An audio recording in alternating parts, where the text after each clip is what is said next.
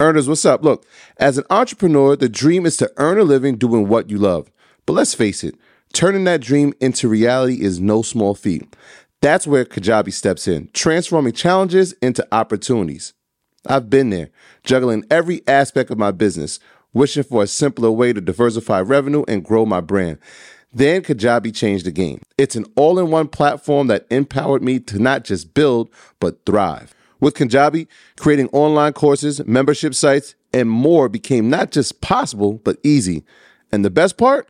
I kept 100% of what I earned, thanks to Kajabi's no commission policy. But Kajabi isn't just about tools, it's about building a profitable business with the support of robust analytics, easy payment options, and customizable templates all without needing a huge team or audience. Join me and thousands of entrepreneurs making six or seven figures on Kajabi, regardless of your audience size. If you're ready to turn your passion into profit, Kajabi is your next step to success. So, what are you waiting for? Build, grow, and keep what you earn with Kajabi. Start your journey today. And right now, Kajabi is offering a free 30-day trial to start your business if you go to kajabi.com slash earn. That's K-A-J-A-B-I dot com slash earn. Kajabi.com slash earn and join the entrepreneurs and creators who've made over $6 billion. Don't wait. Don't hesitate. Head over there now. Earners, what's up? Look, in the world of personal finance management, finding the right tool is crucial. If you've been relying on Mint to keep your personal finances in check, I got a mix of news for you. Mint is closing down. But here's a silver lining Monarch Money is stepping up as the go to financial app, and users, including myself, are making the switch with a smile. Before Monarch, juggling my finances felt like navigating a stormy sea. Other apps either lacked features or were too cumbersome. Then came Monarch Money. Its ease of use, powerful features, and sleek design turned financial management from a chore into a breeze. The constant updates, well, that's the cherry on top. But what truly set it apart for me was its collaboration feature. Money matters constrain relationships, but Monarch brings peace to the table. The app's collaboration tools allowed my partner and I to seamlessly manage our finances together. We aligned on our budgets, tracked our cash flow, and even planned our future goals all in one place. Speaking of goals, be it saving for a down payment, your dream vacation, or your children's education, Monarch simplifies it all. It's no wonder the Wall Street Journal hailed it as the best budgeting app. This isn't just an app, it's the next generation of personal finance management, ad free, intuitive, and always evolving with you in mind. Now, look, Monarch isn't just another app, it's the all in one solution. From effortlessly importing your data from Mint to customizing your dashboard to your heart's content. Monarch respects your privacy with a strict no ads, no data selling policy. This is financial management as it should be, focused on you. Look, after trying Monarch for myself, I understand why it's the top rated financial personal app. And right now, get an extended 30-day free trial when you go to monarchmoney.com slash leisure. That's M-O-N a R C H M O N E Y dot com slash leisure for your extended 30 day free trial. Can we get into the gaming? Because we had the conversation, yes. and I had never thought of this, and, and, and I'm glad you brought it up. So when we talk about gaming, obviously a big industry, obviously you know kids are gaming, but they're YouTubing what they're playing, right? Mm-hmm. So Twitch becomes a major platform in that space. But when we were talking about the games we grew up on, the Mortal Kombat, some of the violent games, mm they're less likely to be put up on YouTube now because of the gore and the violence. And so that kind of shapes the way that a video game company might actually decide to put out uh, or distribute a game that has such things. And so I'm looking at the space now, and I know some of those popular games, the, Grand Theft Autos, the Call of Duties. Mm-hmm. Do you think because of the violence that is attached to them, the strategy might change for Twitch, or how does that work? Because I mean, obviously, people watch it on YouTube, if YouTube's going to start demonetizing for violence and demonetizing for language, how does that affect the industry? I believe the video game companies now get affected the most because they have to figure it out. So when we said Mortal Kombat 11 came out, a week later they had to drop the price point by 20% because they didn't do the projected sales that they wanted. Because how this conversation came up, Troy was like, yo, I'm I'm raw. I'm nice at Pokemon pinball. At Mario Kart. These I things, said, okay. all these things are all true. then we started getting to the games that we grew up on. We brought up Call of Duty and, co- and competitive sports. And I said, Do you know why most YouTubers only stream Fortnite and Minecraft and Roblox and why they've been at the top for the last five plus years? It's because they don't show any gore or violence. If you think about it, Fortnite is guns, but what happens when you shoot a character? Digital stuff comes out them. They just, they like, they teleport somewhere. They don't like blow up or they blood splatters everywhere like Yeah. Call of Duty. No teabagging in that. None of that. so with Call of Duty, it's like on a competitive level, and for Twitch, it'll still do great. And I do believe that they've solidified themselves as that game because they have those tournaments in place to have people still want to play those games. If Mortal Kombat or any video games of that nature want to do that, I believe they have to take some of that money that they're making, the revenue, because it's a lot, and put it towards a prize pool so that more community players can can get involved. But will it be the thing that people talk about on YouTube? No.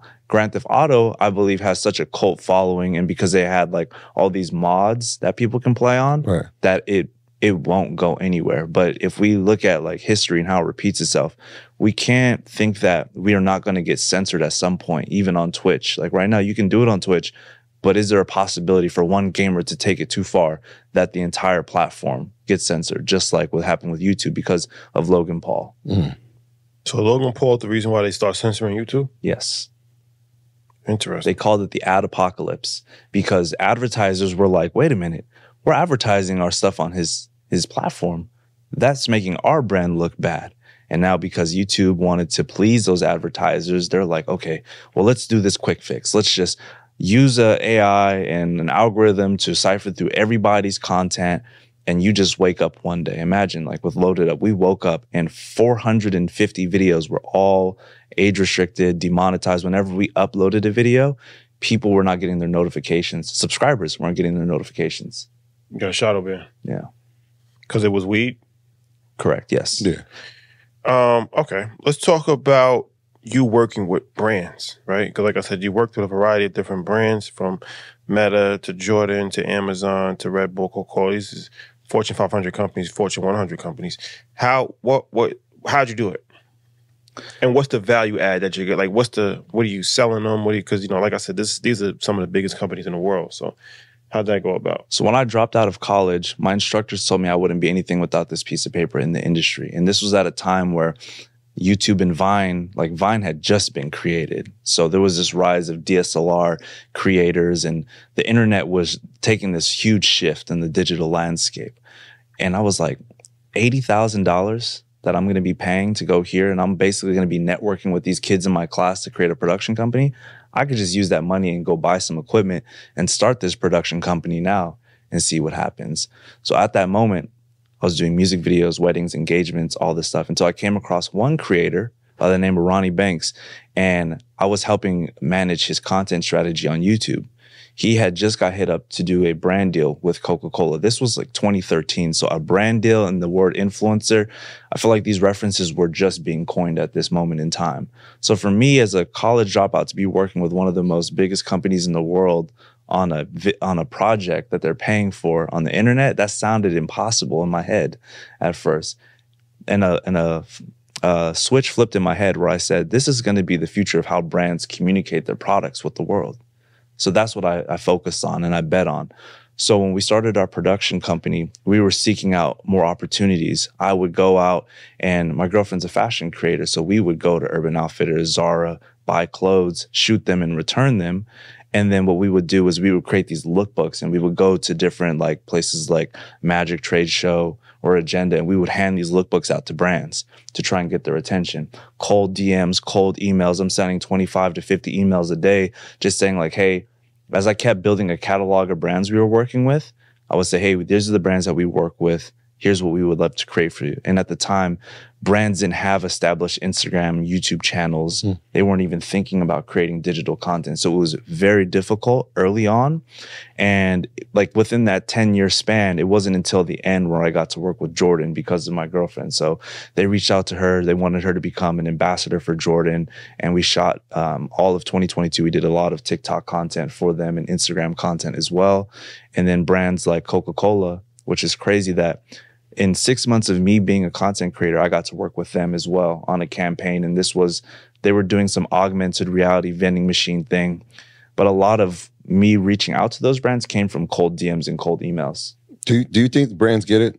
Because uh, we're on the phone a lot with, with brands and try to explain to them the the space, obviously in the podcasting space, which is relatively new, but even from the YouTube standpoint of the importance of that, it's like I'm not sure they understand completely the value of it yet. Are, are, do you do you do you see that as well? Certain brands get it. If you look at the fitness space, you look at who's disrupted it in the last five years: Gymshark, Fabletics.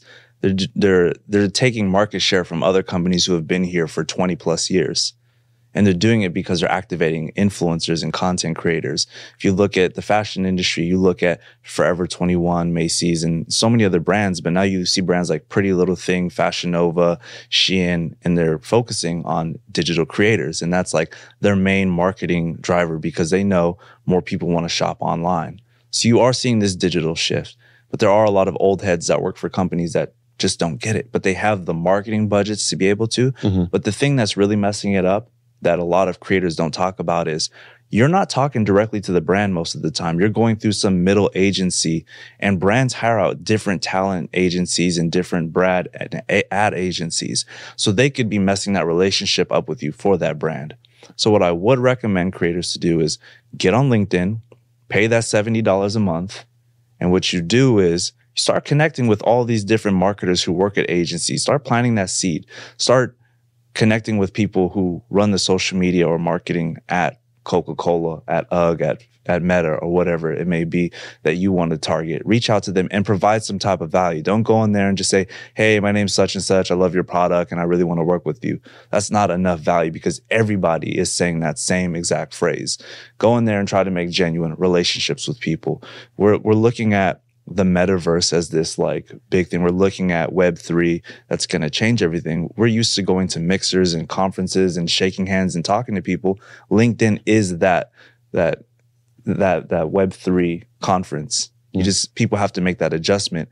And also you have to paint pictures for people, right? They have to see the value proposition of what you want to do for them. Like, Hey, here's a video I created for Meta or a series I did for them. I'd love to do the same thing for you. Here's the metrics it got now you're answering, what is it? How can it work? Are you sure? And can you make it work? That's the whack method I learned.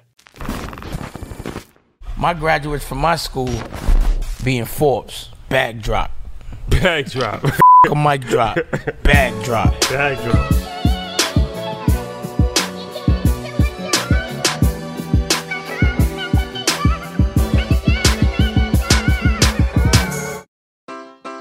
The Enhanced American Express Business Gold Card is designed to take your business further.